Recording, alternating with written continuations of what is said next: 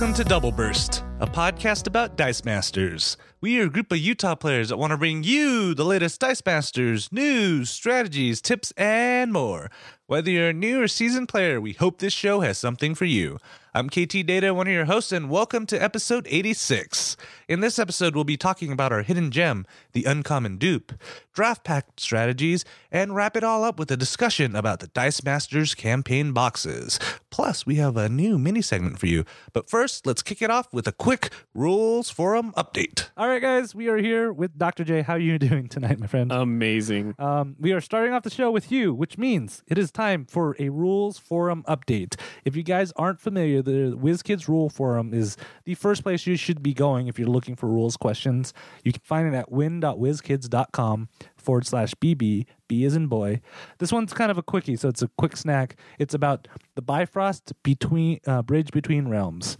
Um, so, what what what was the quick rules update for this one? So this it was just kind of errata so that you couldn't use it infinitely or until you ran out of dice in your used pile.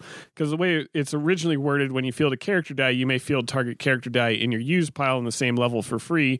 Well, that would trigger another fielding and another one and another one until you ran out of dice. They just simply errated it to say the Bifrost does not trigger itself.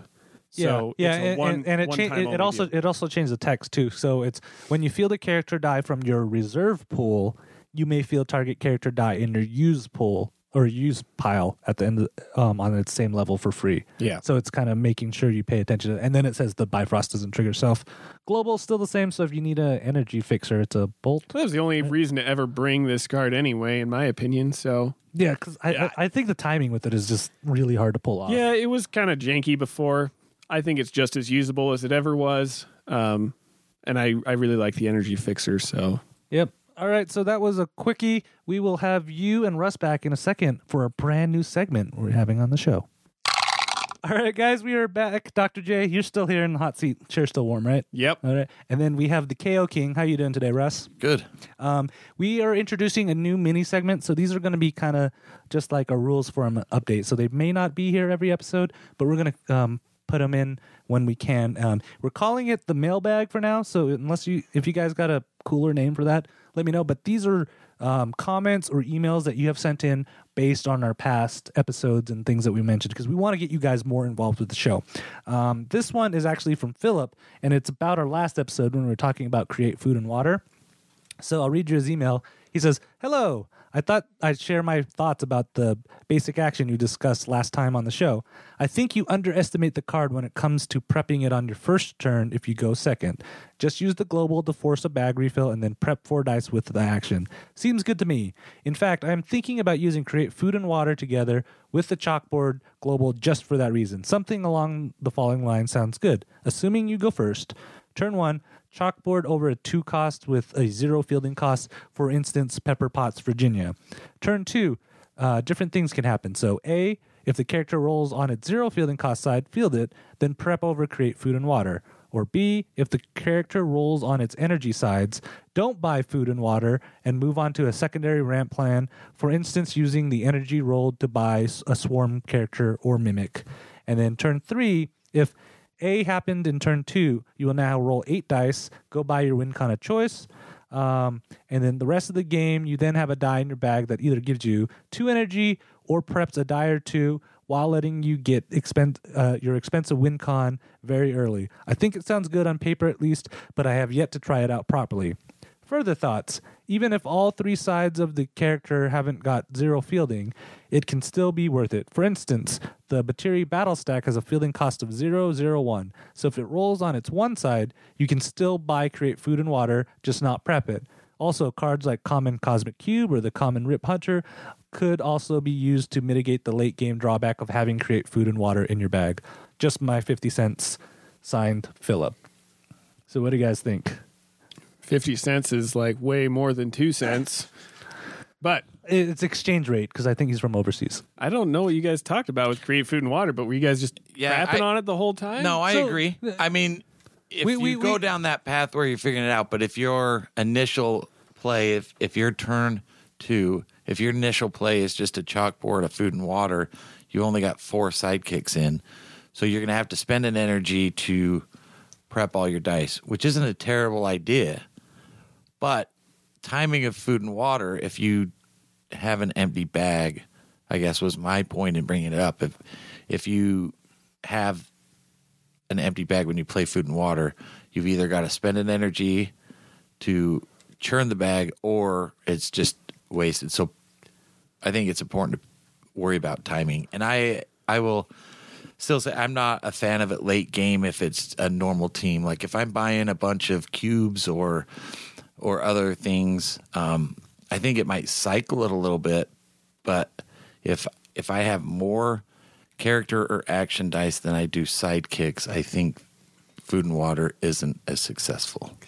I I like the idea, you know, if you if you're prepping four dice on turn two or whatever, and then you're rolling all this dice and you have like a seven cost win condition that's going to win you the game, I think it's a solid thing, a solid card to play for that team. If you have a high cost character, I think that might be the way to go in the current meta. We don't have Professor X and all these crazy ramp options anymore, so you got to get take what you can get in order to get up to seven plus energy. But it kind of breaks ramp still in the idea Yeah. of Professor X. And- like I've got to do something one turn to provide Yeah, more than it's next it's turn. it's a The- it's a two turn the mechanic. the way I see it is to for me, it's a lot like uh, big entrance. Big entrance is something you buy on your first turn or at the beginning of the game in order to get your win condition or to get your thing moving faster. You know, and big entrance is good for t- teams with little low cost characters. You know, you you got Big four low entrance cost characters. guarantees you're going to lose the game. yeah, I'm, I'm, I'm, I'm with, looking at Russ here. He's like, he's like, no, don't ever play big entrance. I'm But with big- Russ on that one, by the way. But big entrance, you know, it's it's got its place on those small rush teams with cheap characters. Uh, I feel like create food and water is sort of the same thing, only for a team that's got that one big character they're trying to reach for, and that's what you need to get. The problem is big entrance. If it doesn't roll, or you don't roll the energy that you need, or somehow you end up getting screwed over by big entrance, which Russ is so good at doing. Yeah I'm good at doing it too. it just clogs your bag and from then on if you don't get it working the first few turns of the game it's just clogging your bag that's what i see create food and water doing it's a great jump into the game a great like what do I like a Ki- shot of kinda- yeah, adrenaline? yeah, Yeah, it's kind of just a like a kick shot of shot, you know? adrenaline. But if it doesn't get you what you need, then it's just going to hurt you later on. It for me, I don't like the whole prepping a couple dice here and prepping a couple dice there because to me that just isn't cost effective. I'd rather have some other form of churn and ramp, something more reliable than just the action. Uh, so that's my that's my take on it is it's a lot like big entrance to get to that big character, but it's also a risk. If it doesn't roll the first couple turns and you're tempted to buy a second one, Don't do it. don't do it. It's like buying a second big entrance. That will only end up hurting you because you'll draw them both at the same time or they won't end up working, you know. So I think that it's got its place. Just don't throw it on every team thinking that it's going to be that magic I think, card. I think Philip has a great plan there, and it goes to what we were talking about. It don't just throw it on and think you can use it like Professor X, but he sounds to have a really good game plan with it. Purchase order when you're going to purchase it. Um, with my sidekick team, I actually buy uh, Foot Ninja first, then I'll buy that, and then start cycling once I have a character and. Yeah, and and you'll need a big character with re- with a really solid win condition on it, like a Bahamut or something. That's what you really need in order to make create food and water worth it. Because if you're going for like a six cost character that's got some win fielded effect, that's not going to win you the game almost on its own, I don't I don't know that it's worth it just I to think buy that it works character. perfect on a collector team, but that's because I'm not buying it. But that's because you have nothing but sidekicks in Right. your bag. Yep. Yeah. All right. So, Philip, thank you for sending that email. If you guys want to send us emails, you can always do that doubleburst at ktdata.net, or you can leave it on our Facebook page, facebook.com forward slash doubleburst. And who knows, we might read your comment or your email on the show and give you some feedback from what we hear. All right, guys. I will see you guys later on in the show. All right, guys, we are back with Dr. J. How you doing? Doing Still good. okay? All Yep. right, so it is time for our hidden gem, and this time we're talking about a set that I it felt like yesterday. This is It an just- old set. Yeah, it's right? an old set. This is an old fr- set. from X Men First Class, and we're talking about the uncommon dupe, uniquely adapted. He's a four cost fist. He has awaken, and his ability is capture target opposing character die until end of turn. When this die spins up one or more levels, you may use this effect. So, Jared, why is this a hidden gem? Well, because not that many people play it. And that's what makes hidden gems hidden gems. Why is it a gem? Yeah, yeah. Why is it a gem? It's a gem because actually it's a really, really solid card. Uh, I played a couple of people who had this in uh, in draft and in our X Men league, um, and I don't think I played anyone who really exploited it to its fullest potential. But there's so much you can do with this dupe, and one of the things that I think is really fun to do is to play this with uh, mutation or polymorph. You know, you use the global and pay a mask to spin a character down and you spin another character up. So what you do is you get two dupes out on ideally level two and three, and then you just pay a mask and capture a character, and then pay a mask and capture a character, and you can basically do that until you run out of masks. And then when you're going to do it the last time, you spin up the dupe that's on level two and spin a different character down, and then you have two dupes on level three with hopefully a very giant- empty field, A giant and you just stack attack. of characters wherever du- in Dupe World, wasn't it? Yeah, yeah, yeah. They're just they're just sitting in dupe world. I mean, it doesn't say that it's once per turn or that it's limited. Uh, it just means it's just awaken. When you spin them up, you can do it. Um, and so that's something that I saw actually. You know, I saw a couple of people, you know, spin him up in order to capture one of my characters. Um, and there's a lot of key characters that you might want to capture. For instance, uh, Shriek. Maybe you want to get rid of a Shriek. Dupe's probably not going to be the one that they blank with Shriek. Blob, if there's a Blob out there capturing your characters, you can get rid of him. A Get lot your of guys back, characters. and that, that that might be what you just need for that last push Yeah, to win the game. Bishop. You know, there's tons of control characters out there that this dupe can really take out of commission and open up your opponent's uh, your opponent's field or open up their their life to some some damage. So he's really kind of a solid control character. The downside to him, obviously, is that they get their characters back at the end of turn. Um, but still, for a four cost character, I think he's got one of the better awaken abilities in the game, and I think you can really exploit it. Yeah, and, I think this is partially hidden because he's a four cost. So that's where I kind of sometimes hit the wall is when you have that four cost character. Getting more than one sometimes is a little bit more difficult to do, especially because what are his fielding costs? Zero one two. So yeah, they're not that bad, but on level three, that could tax you a little bit in terms of getting another one. Um, and I also like I was thinking about this. This one would pair again. Like anytime I see Awaken now, I always just think of that rare hawk girl that spins a ca- hawk Oh, yeah. up. Yeah. Um, so w- with that, so um, outside of polymorph, is, is there anything else other than the hawk girl that you'd kind of use it with? Um, you can always use it with Giganta. I think and anything to spin him up is going to be ideal because his level one stats are one one, which are awful. So if you roll him on level one, the fielding cost is great, but you want to get him up to level three because that's where he's going to be the biggest threat. Um, and six six isn't anything to turn your nose up at. Yeah. It's some pretty hefty stats that he's got. So, uh, yeah, anything like Giganta that can spin a character up, pretty much anything that spins a character up is going to pair pretty well with him. Yeah, I, I also like that. You know, you mentioned kind of that dupe dupe combo. The other one that I enjoy is pairing it up with the uncommon jubilee, where when she spins up, she does two damage.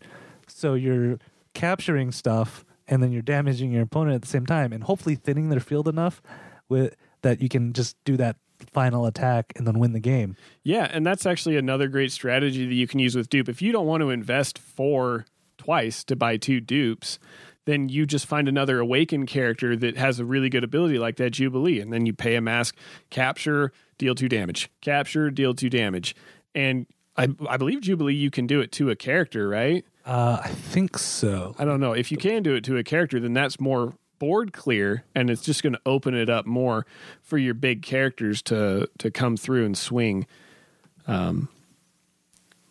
If I can spell jubilee. uh, let's see. Nope, it's just to target opponent. Ah, well, it's still really good. And and look at the other awakened characters and see if there's anything that that will pair well with him. Um, and I think that you'll find he's actually really really interesting card. Yeah, could you make a team just based around Dupe, or or is he kind of more of that utility type character? I think he's more utility. His stats make him a little bit better than just utility, though. That six six side is kind of a threat, and if your opponent can't keep a a, a full enough field, then taking a couple characters out is going to leave them very vulnerable. So if they're running a heavy control team where they only have a few characters out, he's ideal for taking them out, and then his stats. It's not much more than a couple of dupes to get to lethal damage. So, I mean, you could build around him exclusively. I probably wouldn't. I would probably use him as utility on a on a team, some kind of targeted removal. Um, but yeah, whatever whatever you think is best. Yeah, and so, um, so before we go, do you have anything else you want you want to mention about this dupe? I, uh, I hated Dupe at first. Like I hated him and all of his cards. When this set came out, I wanted nothing to do with it. And the more I looked at him, the more I realized, hey, he's pretty good. I played uh, in our league with the rare dupe, and the rare dupe was when he attacks, you capture one of your characters and capture an opposing character, and that was another fun card. It was a five cost, so it was harder to get, and that's why I went with this one for our hidden gem instead of him. But that one was actually really interesting because you could capture one of your characters that you wanted to protect and take one of their characters out of the field so that they couldn't, you know, when you attack, do something to one of your key characters. So, I mean, all the dupes have kind of grown on me, you know, so he's fun. Yeah, out, of three, is this one kind of your favorite, or which one do you like out of? I like the ability on the rare, but that that purchase cost from jumping from a 4 to a 5 just doesn't make him as desirable to me. And so I went with this one because he's purchasable at any point in the game. You don't have to do anything to buy it other than just spend the 4 energy. Um, so I went with him as I think he's slightly better than the rare. Yeah, and I'm excited because I really want to see someone, and no one has done it yet, is to make like an extra neoprene mat or something or a container, and just say Dupe World. I, Right. I, want to know what Dupe World looks like. You just get a you just get like a dice cup or something or a dice tray. Put Dupe World on the side, and whenever you capture one of your opponent's dice, you just pick it up and throw it in there. yeah, like paint it green. So yeah, you forget what side it was on or anything like that. You just chuck it in there, shake it up, and throw it back out there, and be like, "I hope you remembered what level they were on." That's great.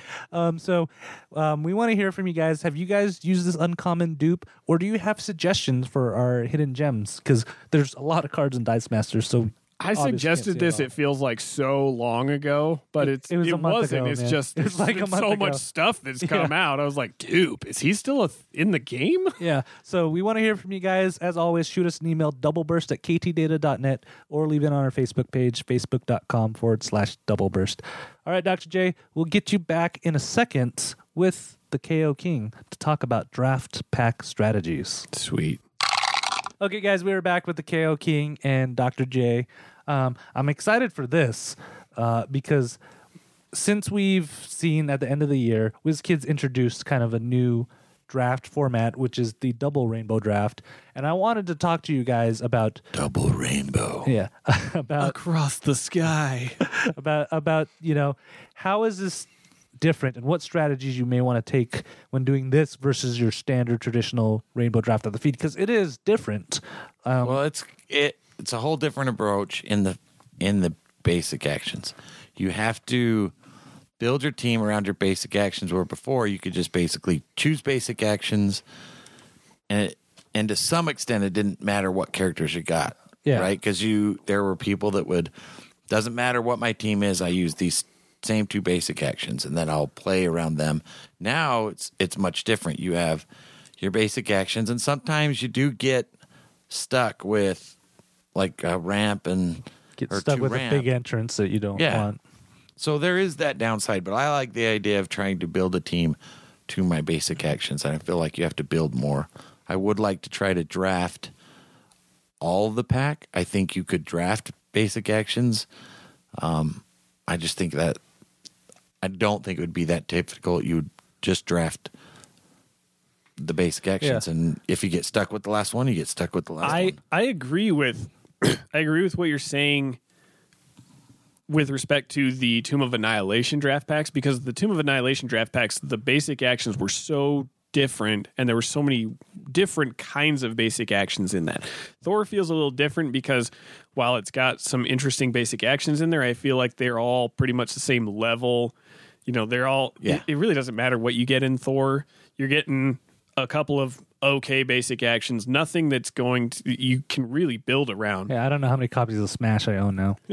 right? I I will say, when you're looking at basic actions, I would not want to draft Thor if Magic Missile and Overcrush basic actions were available. Oh, Yeah. that was so because there's so much abuse that you could do just with those two basic actions. Yeah. Yeah. Uh, and there's nothing there's really nothing like that in Thor.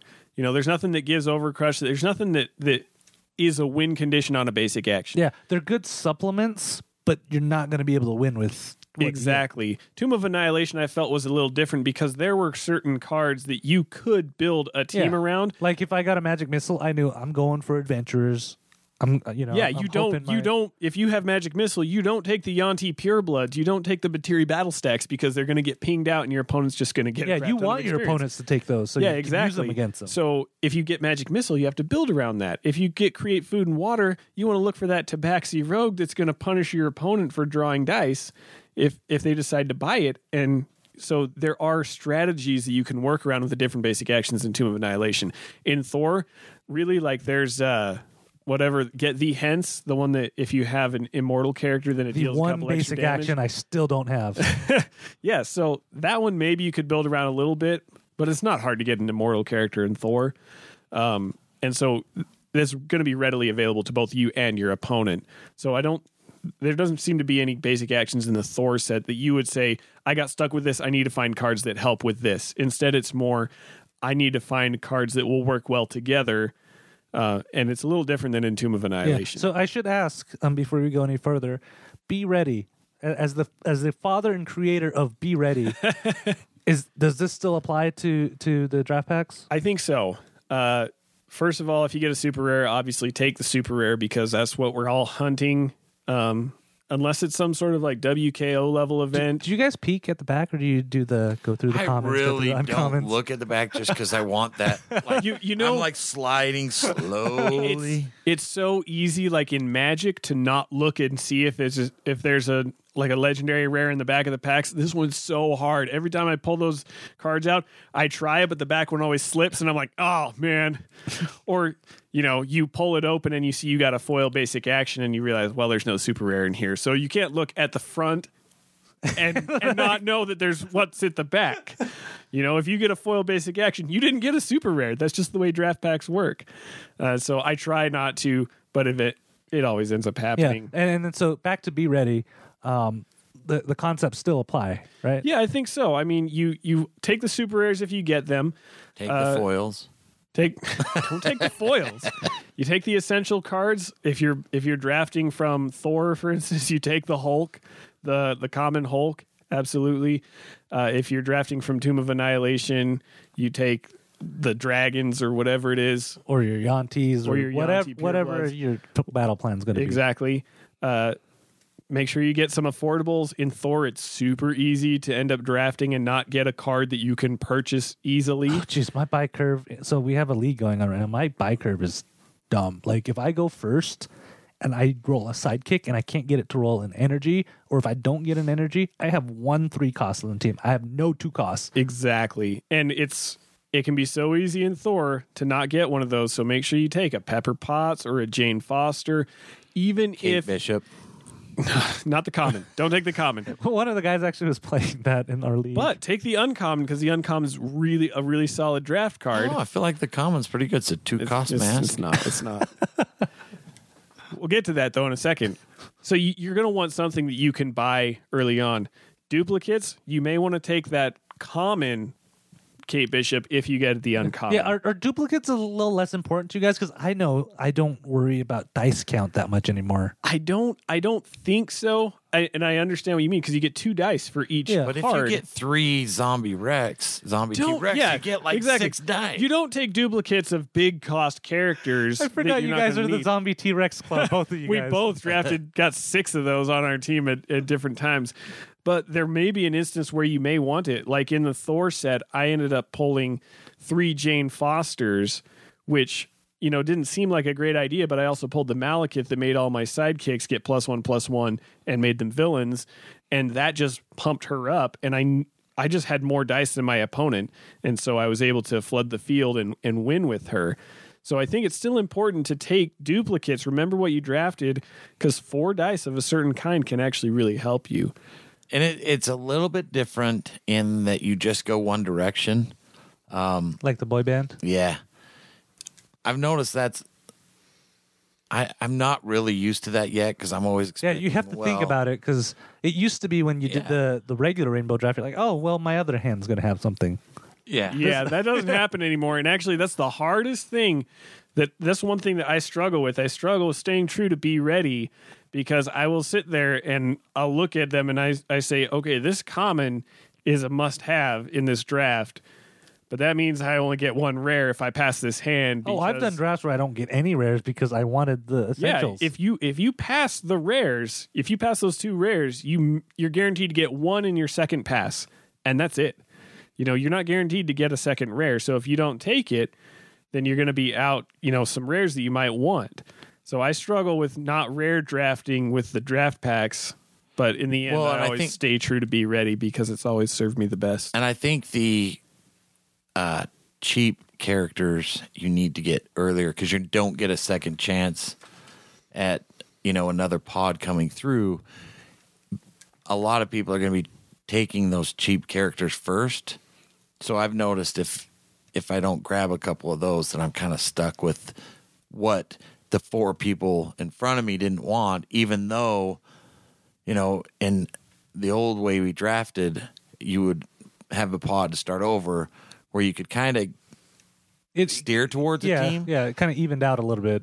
But now it's kind of like, got to get, you know, my good stuff first, and then I'm yeah, just gonna you have to be way getting- more choosy and way more precise with draft packs with what you take. Because lots of times, I mean, with the old set, with the old way of doing it, I'd see a card and say, okay, if I get the uncommon version of that or the rare version of that, then I can really make this that work with this other character. And I'd end up taking an inferior version of it and hope that it came that another one of those came around. You can't do that anymore. You have to say you have to basically look at all your cards and say, is this going to help the cards that I've already drafted? If not, don't take it. Is this going to help? And you just have to take what's going to help you the best. and the number of uh, people in the draft, I think, kind of Yeah, it, it is a huge factor because I, I mean, drafting with just I think one of the drafts I did was with four or five people, totally different than doing with a, with a full pod of like eight. Yeah. because Oh, yeah. then you're almost guaranteed that nothing's going to cycle at all. Yeah, if you're doing it with eight people, just know you're going to see four. Is it four? Four of those cards come back, and it's going to be the worst four that you have in that hand, probably. So make sure you know when you open your hand, you see how many people are there. Count how many cards from that hand you're going to get back, and maybe use that as a strategy. Um, it's might be something to think about, but yeah, like like we've said, you only get one shot at drafting in this. You don't get a second pod with a second chance unless you end up paying double and you end up drafting two draft packs, which seems ridiculous to me. yeah. I uh, I, I kind of want to do it, but then the back of my head's like I'm wasting a whole draft pack because Yeah, it's just gonna right? be there. Yeah, I don't I don't think I like that idea. Plus, I mean, you're going to have so many dice that aren't going to be on your team because you're getting two with every card. One of the things that I really like about the draft packs, though, is how quickly team building goes after the draft. One of the things that frustrated me the most was I was always pretty much done with my team at the end of the draft because when I draft, I'm very proactive and I'm like, okay, this is going on my team, this is going on my team, and this is going on my team. I know that. And team building took me a very small amount of mm-hmm. time but people would always take forever. They'd give like 30 minutes to put your team together. And I'm like, what? 30 minutes? Now it's like, oh, well, I pulled 10 characters. I basically have to pick two to kick, and that's it. Basic actions are already taken care of. Dice counts pretty much already taken care of. It's very fast and very clean, and I Yeah, like and I love the cleanup too. Because did you guys ever run into that with the regular draft? It's like, oh, where am I putting my extra die and my? I just leave them on the table, and and then maybe hope- they'd still be there at the end of the yeah. whole thing. w- with these, I love it. I'm like, okay, I'm just gonna throw all my extra die in the bag because I know it's gonna fit in the bag. Throw the cards in the box, and we're good to go. Yeah, You know what's cool about the draft packs? What? Your cards are flat when you get them. that really doesn't like. It never bothered me that they'd be crooked or anything before because they'd straighten out over time. They do straighten out over time, but, But- it's really nice. when Yeah, they're the flat foils, right off the the foil, It is kinda the nice. foils. When you grab them, that would bug me because then your stack would get too high, and then your cards would start, you know, Yeah. slipping all over. And I, you know, I, I, I- I'm, I'm that guy who doesn't want to make a mess around everybody else, so that would always bug me when they Yeah. slide around. The rainbows are always easier too. I think with the draft packs. I, We don't. We Throw the- hardly ever make dice the rainbow anymore. We just throw the dice in the bag out there, and like I'll honestly just look at the bags of dice and be like, okay, how many Ragnaroks do I see in there? Yeah. I mean, it's always annoying when we would do chaos draft and certain people would make us do giant rainbows. They had to be in a rainbow, and They they, weren't had giant colored. rainbows. They were very long, thin rainbows. I really like draft, and hopefully drafting won't go away. Yeah. yep. All right. So before we go, any kind of last tips you want to mention to people about using draft packs since it is different and, you know, the double rainbow draft experience? It's hard for me now to actually think of doing drafts the old way. And it's weird. And it's only been two sets, which is No, weird. I I am a fan of the new draft pack. I love it. I think that they're they're great. I look forward to future sets with draft packs. They really hit I think a sweet spot with the Thor set where they have draft packs and a feed because when we play, we draft the draft packs and then we get prize support from the packs in the feed. That's the way to go. Tomb of Annihilation was kind of janky Yeah, and I'm I still think chasing super rares and some rares out of that. I haven't 'Cause gotten I to don't- see I- a know, super it- rare out of it. I Not one. I think drafting out of the draft packs with Thor would be a is a completely different experience than if you draft out of the packs.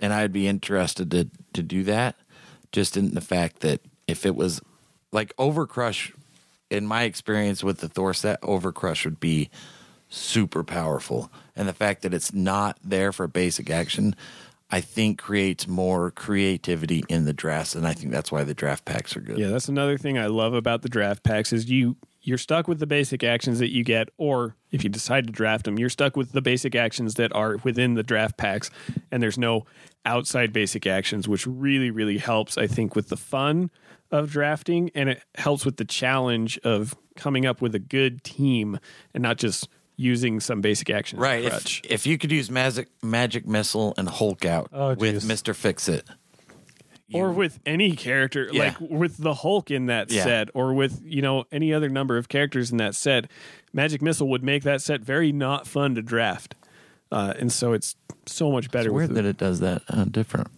many different sets.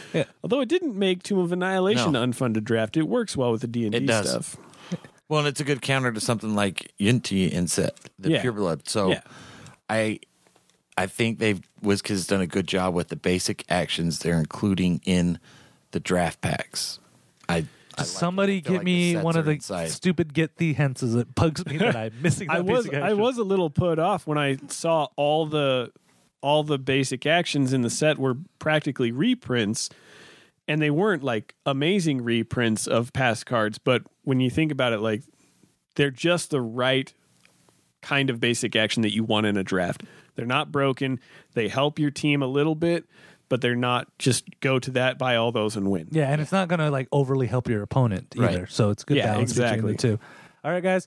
Thank you so much for talking about draft pack strategies. We want to hear your guys' draft pack strategies because, you know, I draft with all these guys, so we kind of have a similar state of mind. But I want to know what you guys think when you're drafting out of these packs. Shoot us an email, doubleburst at ktdata.net or on Facebook, facebook.com forward slash doubleburst. All right, guys. We will see you in a second where we're going to be discussing a kind of big change in the world of Dice Masters. All right, guys, we are back with the KO King and Dr. J. Guys, this segment is actually kind of a big thing that's happening into into WizKids. So they actually just posted a blog post about this, um, and I'll re- I'll read you guys what the blog post said on the WizKid site. So it starts out with Quarriors, designed by Mike er- Elliott and Eric M. Lang, was the first dice building game, and it centered around rolling tons of custom dice. Dice Masters harkened back to its origins and enjoyed success with non blind box sets like TMNT and team packs like Spider Man Maximum Carnage. We've been asked repeatedly for more products like this and will be doing so. Um, do, we'll be doing so on Avengers Infinity and Warhammer 40,000 by shifting or 40k. Someone's going to tell me I said that wrong.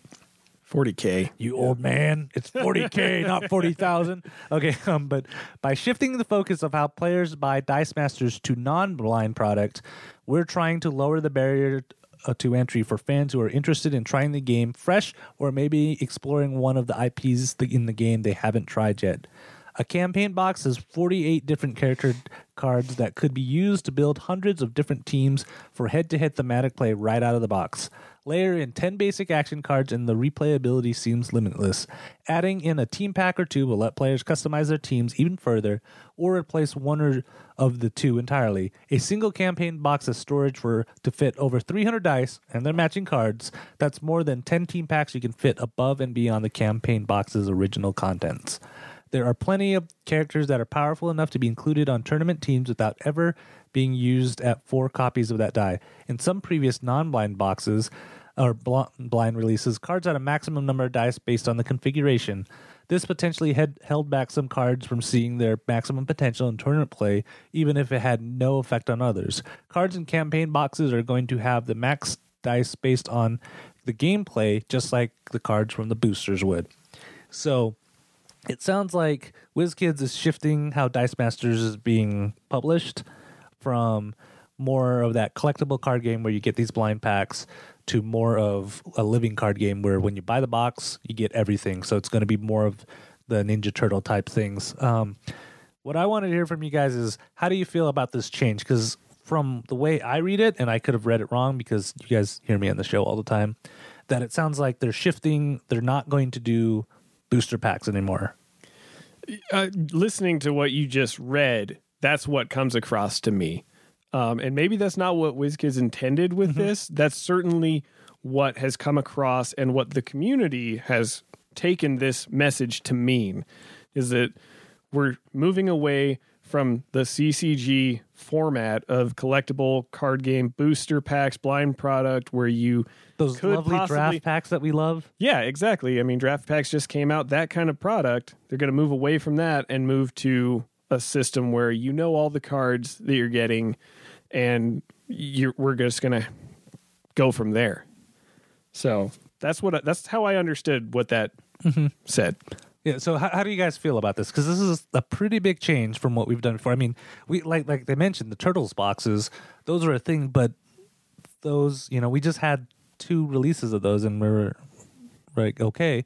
I'm glad they're bringing back the campaign boxes because everybody apparently that was a I'm excited for store dice. IP. I'm excited for 40k. I don't play it. I mean, I have another Eric Lang game, Chaos in the Old World, but I don't have any other Warhammer or 40k. What we got to do is get Andy England because I think he's big in the 40k world uh, to just come teach us. So Andy, book a flight to Utah. Come on. So my initial reaction was I was kind of bummed out. Um, I do. I have 'Cause you Game look- of Thrones LCG, Yeah. but I don't buy any expansions for it. I just kind of have two starter boxes, and it's like my other board games that I have it there to play, but I don't purchase more. And I actually got into this game, and this game brought me into other gaming um, based on the blind purchases because I liked baseball cards as a kid, and my son Because like and the first pack you opened was a chase rare. Yeah. Yeah, so then I was like, "Well, go get me more." And then I was That'll like, well, hook you, man. oh, it's a full art gladiator. Huh? Oh, my goodness. Was that lucky in the first? It took me like I- two months to pull a super rare in this game. you kidding me? But I, So I think there's that excitement of what do you get? Granted, the more I've played, the more I open. It's like, oh, I've got this. This is kind of garbage. So it's the excitement. It's the lottery ticket, basically. So as I've thought about it, I'm not so negative on it. Here's what I'm going to miss: is if they go fully away from blind boxes, we are limited in how long we can draft this game.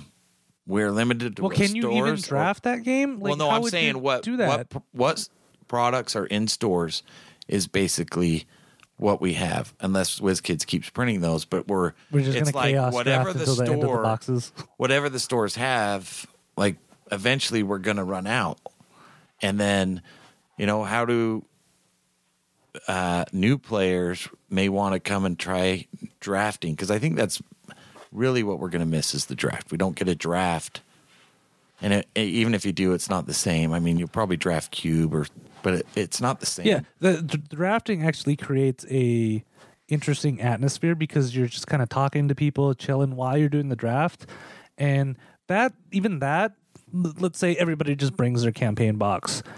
Team constructing in that is still not the same atmosphere, right? When when you're Yeah. kind of having that kind of pre-game Yeah. banter between each other. my take on this whole thing, I am very much not on board with it. I don't like the idea of moving away from a CCG format to an LCG format, and for several reasons. First of all, uh, when we play in weekly events, we get prize support for you know how many games we win. And here in at Game Haven Sandy, when we play, the prize support is you get four booster packs per win.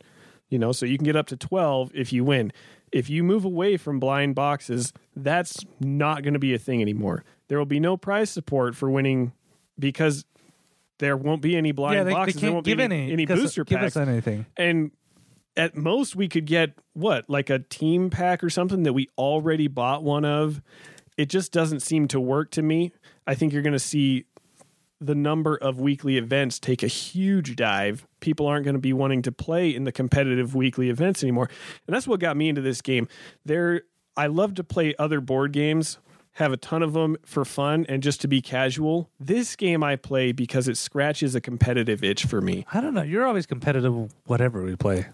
I can be. That's yeah. because you hate us. I can but- be, okay. but this this is more like that one on one, like the sort of feel you get when you play like an organized sport or something, or you're watching a football game. You really get into it. You really have Oh, that you- competitive feel. Do, do you want to start playing basketball? You know, one on one. On we. I mean, I've, I like playing basketball. we can do that. Like maybe that's what I'm we're so gonna. out of shape though. Law school made me so out I know. of shape. I, I'm out of shape too, so it'd be awesome. we'd, be, we'd be dying on the floor, coughing Yeah. up lungs. And then everybody's like, "What's the score? One to one. What are you guys playing to? Twenty. Duh. yeah.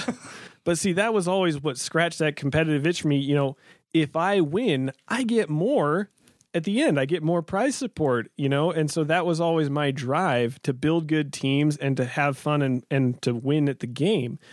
Now, if it's an L, if they go with the LCG format, LCGs to me feel like regular board games where you just get together with a buddy and you play. Honestly, when it comes to board games, I hate two player board games. I pretty much refuse to play two player board games because I'm like board gaming is meant to be with a group of people. You need at least three or four. Unless it's something to make like 'em Seven fun. Wonders Duel. Come on, that's a pretty good game. I don't really like it. I just don't like two player games, you know, unless He it's, wants his unless Twilight it's Imperiums. competitive. I don't like two player games. Uh, I feel like the more the merrier. Yeah. And so that that also I think is going to push those competitive players away. Another issue I have with this is if you can get everything that you need in just a couple boxes, it takes away the whole variability of people's different teams. You know, maybe you pour, pulled a super rare Norman Osborn and that's going on your team. I still do I that didn't too. pull that one. I have to build a completely different team around something else. Maybe I pulled a super rare Cosmic X23 or whatever, and I'm going to build a team around that. You build around what you have. Not that many players have everything. Maybe a few do. Great for them. Most people don't, which adds in this whole mixture of, you know, this this kind of wild card feel to the Yeah, game. that- you don't know it what people are going to variety build. to it. Yeah, Yeah. exactly.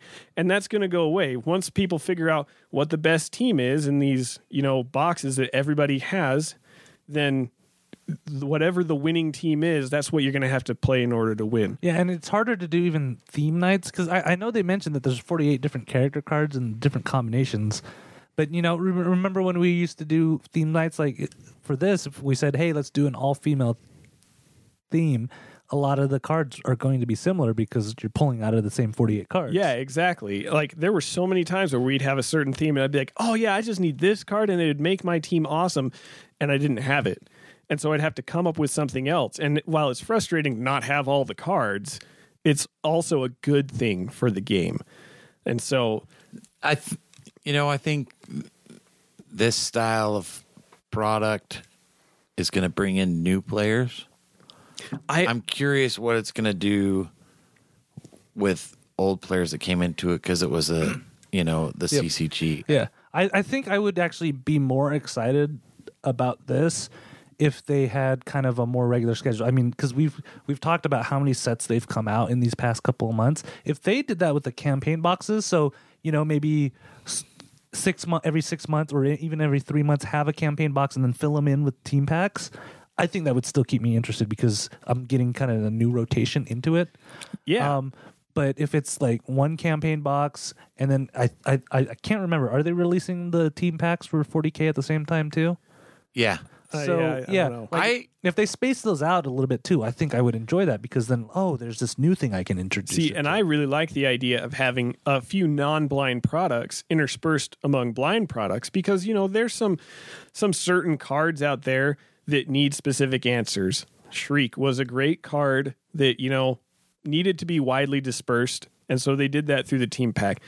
But they say that they're going to lower the whatever the buy-in is in order to play this game, and I don't think that's true. I think that the the buy-in to play this game competitively is going to go up, and that's because especially around here. When you play with blind product, you have so many extra cards and dice. I mean, we just give them away to new players. If new players want to get into this game here, it is so oh lordy, easy you you buy a starter and you come in, set. You come in, you pay fifteen dollars for a draft, and you walk away with like sixty dollars worth of product in cards and dice. That because we because we already had it all, we don't need it. We just give it away. It was so easy for people to get into the game before. Whereas now, if you want to get into the game, I mean, if you just take the non-blind products we have now, you've got you got to get the Spider-Man team pack, you got to get that Shriek, so you're going to play, pay 10, 15 bucks for that. You got to get the Doctor Strange one with Wong in it. You got to get the Superman Wonder Woman starter. That's going to cost you 20, 25 bucks. The Iron Man War Machine for a few of those basic actions. I mean, you're already upwards of $100 just to get into the game. Yeah, and plus the campaign boxes themselves are if if they're following the turtles model, it's going to be about thirty five dollars. Yeah. which is a lot more than hey, just buy this fifteen to twenty dollar starter, and then you know we'll help you out with the boosters and stuff, which are a dollar. and it completely eliminates the whole I have extra cards and dice. I'm going to give them to you to get you excited about the game because it's uh, now it's well I only have one copy of this. I can't part with it. Yeah, which, which and that that is huge because I we've seen new players where I'm like I have everything, so I'll just hand them all my prize support, and they're like, really? I'm like, yeah, I don't. You know, in a lot of of 'em." ways, I don't really hate the format, though. It, I think we get rid of the Kate Bishops. I mean, What what if you get forty eight Kate rid of- Bishops? I know, but I'm saying you get rid of the, you know, the characters that never see the light of day, even though some of us try to play with them. Um, I don't. Vibe. I don't See, and I don't anymore. I don't so think I, I, don't think you do get rid of those. I think they'll still make those cards. Those cards will still be in the boxes. They'll just still never see the light of day. You'll buy a campaign box, find the seven cards in it that are worth playing, and everything else is just going to be pushed aside, and that's what people will play because everyone will have those same cards. That's what's going to be on the team. I personally would like it if they did three different models and each set had its own. So like yeah, like spa- and space them out. Yeah, so like you'd have the 40k as a campaign box and teams, and then uh, Thor is gravity feeds, and Tomb of Annihilation is draft packs. That way, you have within Dice Masters, you have players that want gravity feeds, players that want draft packs, and players that have you know campaign boxes. They may play together.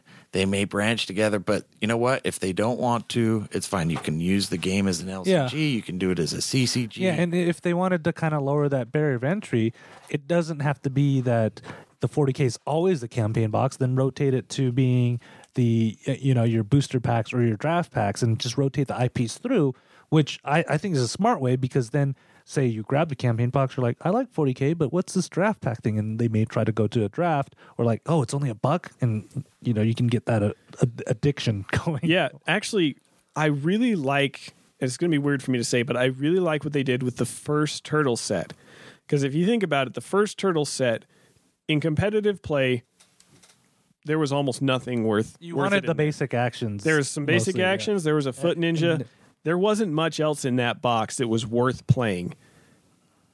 By itself, though, a It's cou- fun. uh, uh, some people, a couple of people could have a lot of fun just playing out of that box.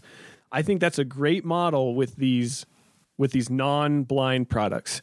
You don't put amazing cards in there that everybody has to have in order to be competitive, but you put in enough that two people can have a lot of fun with this new IP and have a good game between the two of them without having without the the collectors and everyone else having to buy it. You can you can appeal to both parties here. It's totally doable. I, I'm not opposed to more non-blind product. I think that's a fine thing to do in the game of Dice Masters. Just not get rid of the. Don't get rid of uh, don't get rid of the blind product. The blind product is what keeps people like me around who want to play for the competitive edge. They want to play for prizes. They love that feel of opening up blind packs and hope and wondering what you're going to get. And that doesn't affect the tabletop players at home. You know, it really doesn't affect them because they don't need the super rares. They don't need all these other special cards in order to have fun. They just need their box set and they can have fun together and have a good game. I think that you can do both getting rid of one of them or favoring one over the other feels like a, a bad move to me. Yeah, are, are we gonna have to get one of those uh, capsule machines for you, so you can put in a quarter and turn it and find out what you get in the little egg thing? I love those things. those are so cool. I find it interesting. I have a lot of questions that I'm sure will come over time. So, you know, be patient. I wonder, you know, what's rotation going to look like? How long can we use our blind product that we have? Um, and then just the whole basically eliminating drafts. Right. So, find. I'm curious the decision behind it because it, to me, you know, is you know, if I if I look at it like data, which I do for a career, I, I'm wondering. It seems to me like they're taking a whole chunk of, of their sales market to to find another sales market, and I'm just curious to see where that goes. You you're going to have, you know, not as big a presence in the game stores, at least locally, and I Yeah, because you're, you're gonna find the you're gonna same. find less people sitting in a store playing this, right? Because it's gonna feel more like let's put this on the kitchen table versus Right. let's go to a game store and play. it. and then you you eliminate drafts. I think like I said, that's the could- biggest thing that I I'm, like you I'm could cube the you know you could do a draft with a with a box i guess but it, it wouldn't be the same There yeah, it's way too much of- work and it's just not the same. Right. Because you still know what everything is in there. And I, I don't like, I honestly don't like cube drafting. right I don't like the idea of it. and then i'm kind of curious at the end like what does that mean for the product product in stores what is because we'll be able to draft for a certain amount of a time right like Yeah, Not for us. it'll We, able we go through feeds like crazy here. Yeah, eventually that product is going to run out either through prize support or because you've drafted it all.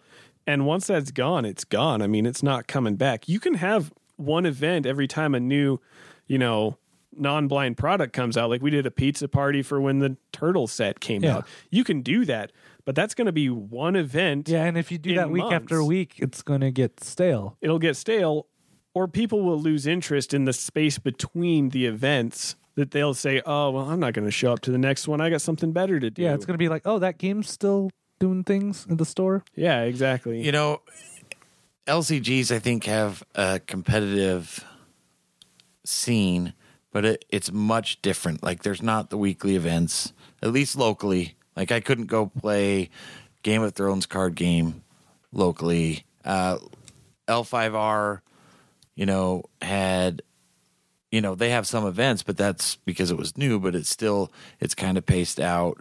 Um so there's people that play it, but it's it's not quite the same. So I'm curious where where will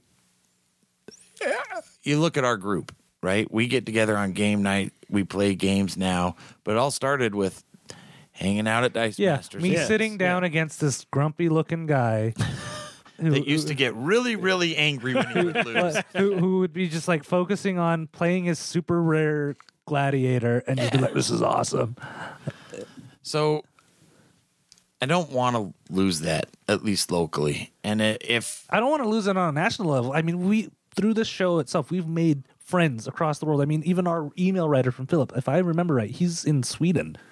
So, is- yeah. so to me, it feels like a total shift in target audience, and I, I hope we don't lose what we have as far as the target audience. And Yeah, I mean, I can tell you right now. I mean, if they move to this model, we're we're not going to have a Thursday night Dice Masters night every week like we used to, and so that means we're going to get together less, or we're going to get together and we're going to play different games. We're gonna get together Thursdays, record the podcast, and then Fridays we're just gonna have full game nights. well, Eric See, Lang has this game coming out.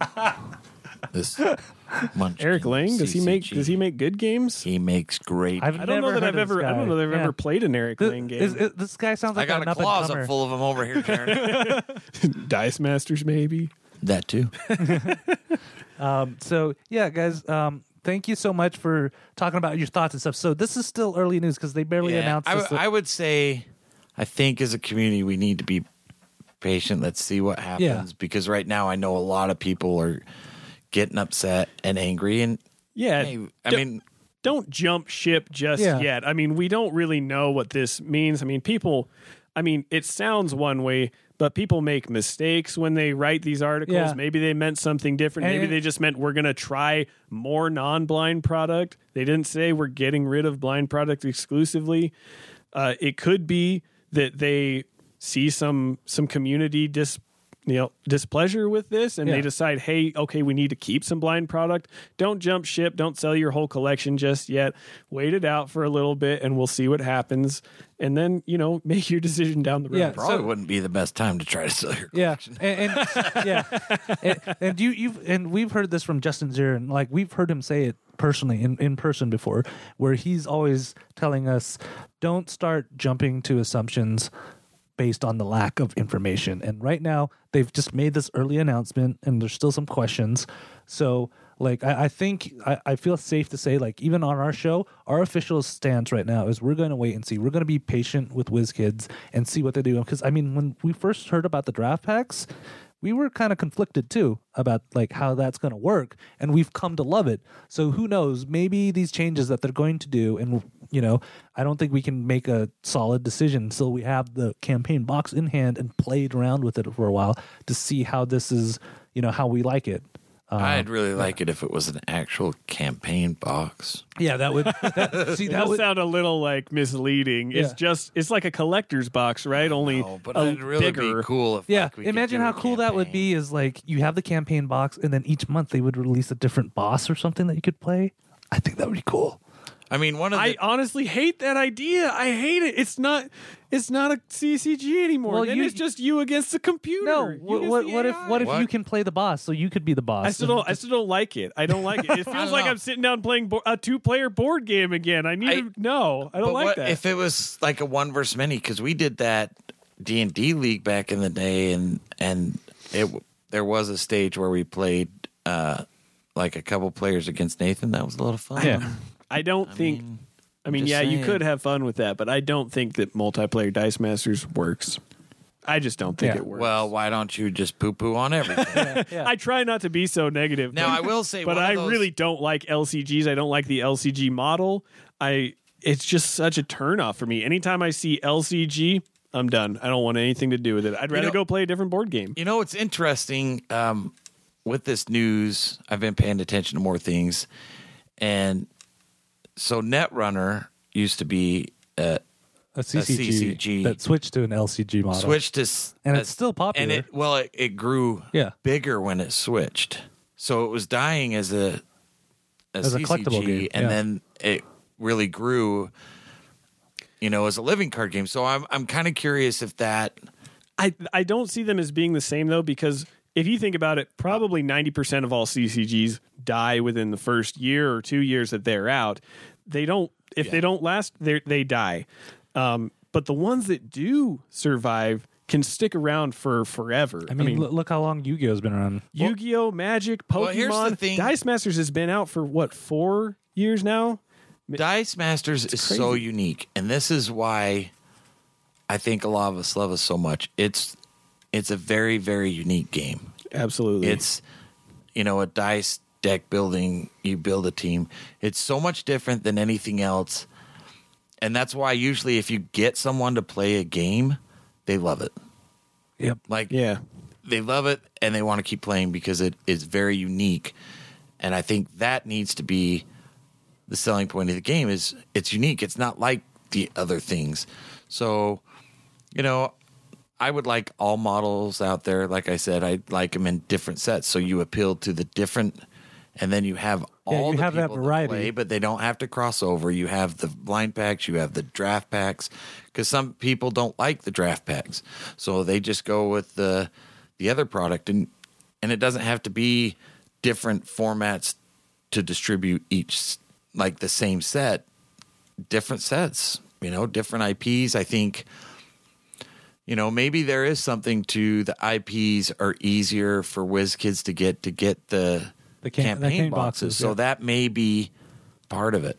Yep. You know, so Yeah. So I'm interested to see how it goes. Like Yeah. I said, I'm worried about the limited number of times I'll be able to draft this yeah. game. So so we're we're definitely going to wait and see. We also want to hear from you guys because as you can see, we could talk about this for hours since it is a big change. But we want to hear from you guys.